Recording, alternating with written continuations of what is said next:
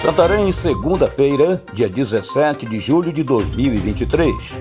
Aqui é Oswaldo de Andrade, direto da redação do jornal O Impacto. Confira comigo as notícias que são destaque na página do seu jornal O Impacto. Homicida preso e briga generalizada no Mirante. Confira as ocorrências do plantão policial. O plantão de sábado, dia 15, na 16ª Seccional Urbana da Polícia Civil de Santarém, teve a apresentação de várias ocorrências pelas guarnições da Polícia Militar.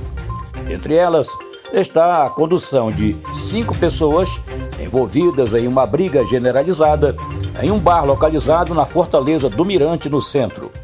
Contra eles, a autoridade policial plantonista lavrou um termo circunstanciado de ocorrência TCO. Outro TCO foi lavrado em desfavor de um homem por proferir ameaças de morte a seu desafeto. Também foi apresentado pela PM Alain Júnior de Freitas Silva, de 22 anos. Contra ele, havia mandado de prisão preventiva por homicídio expedido pela comarca de Santarém. Os militares também mandaram para trás das grades Edmar Oliveira Barreto, de 46 anos, devido mandado de prisão oriundo da sexta vara da família. Policiais militares salvam vida de bebê engasgado com leite no Juá.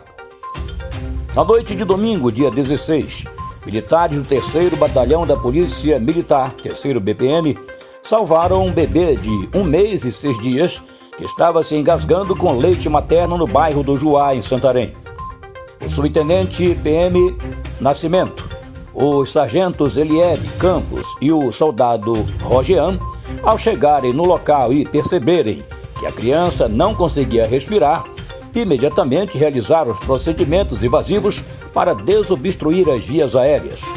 Ao obterem êxito na reanimação da criança, que estava com sinais vitais debilitados e cianóticos, uma equipe do Serviço de Atendimento Móvel de Urgência SAMU chegou logo em seguida e verificou que o bebê já estava bem.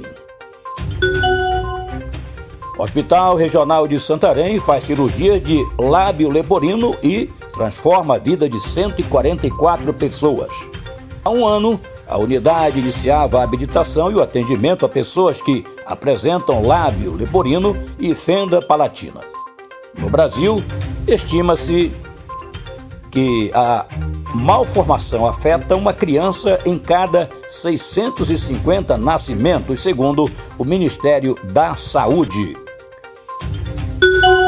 Para mais notícias, acesse www.impacto.com.br. Uma ótima semana a todos, até a próxima e muito obrigado.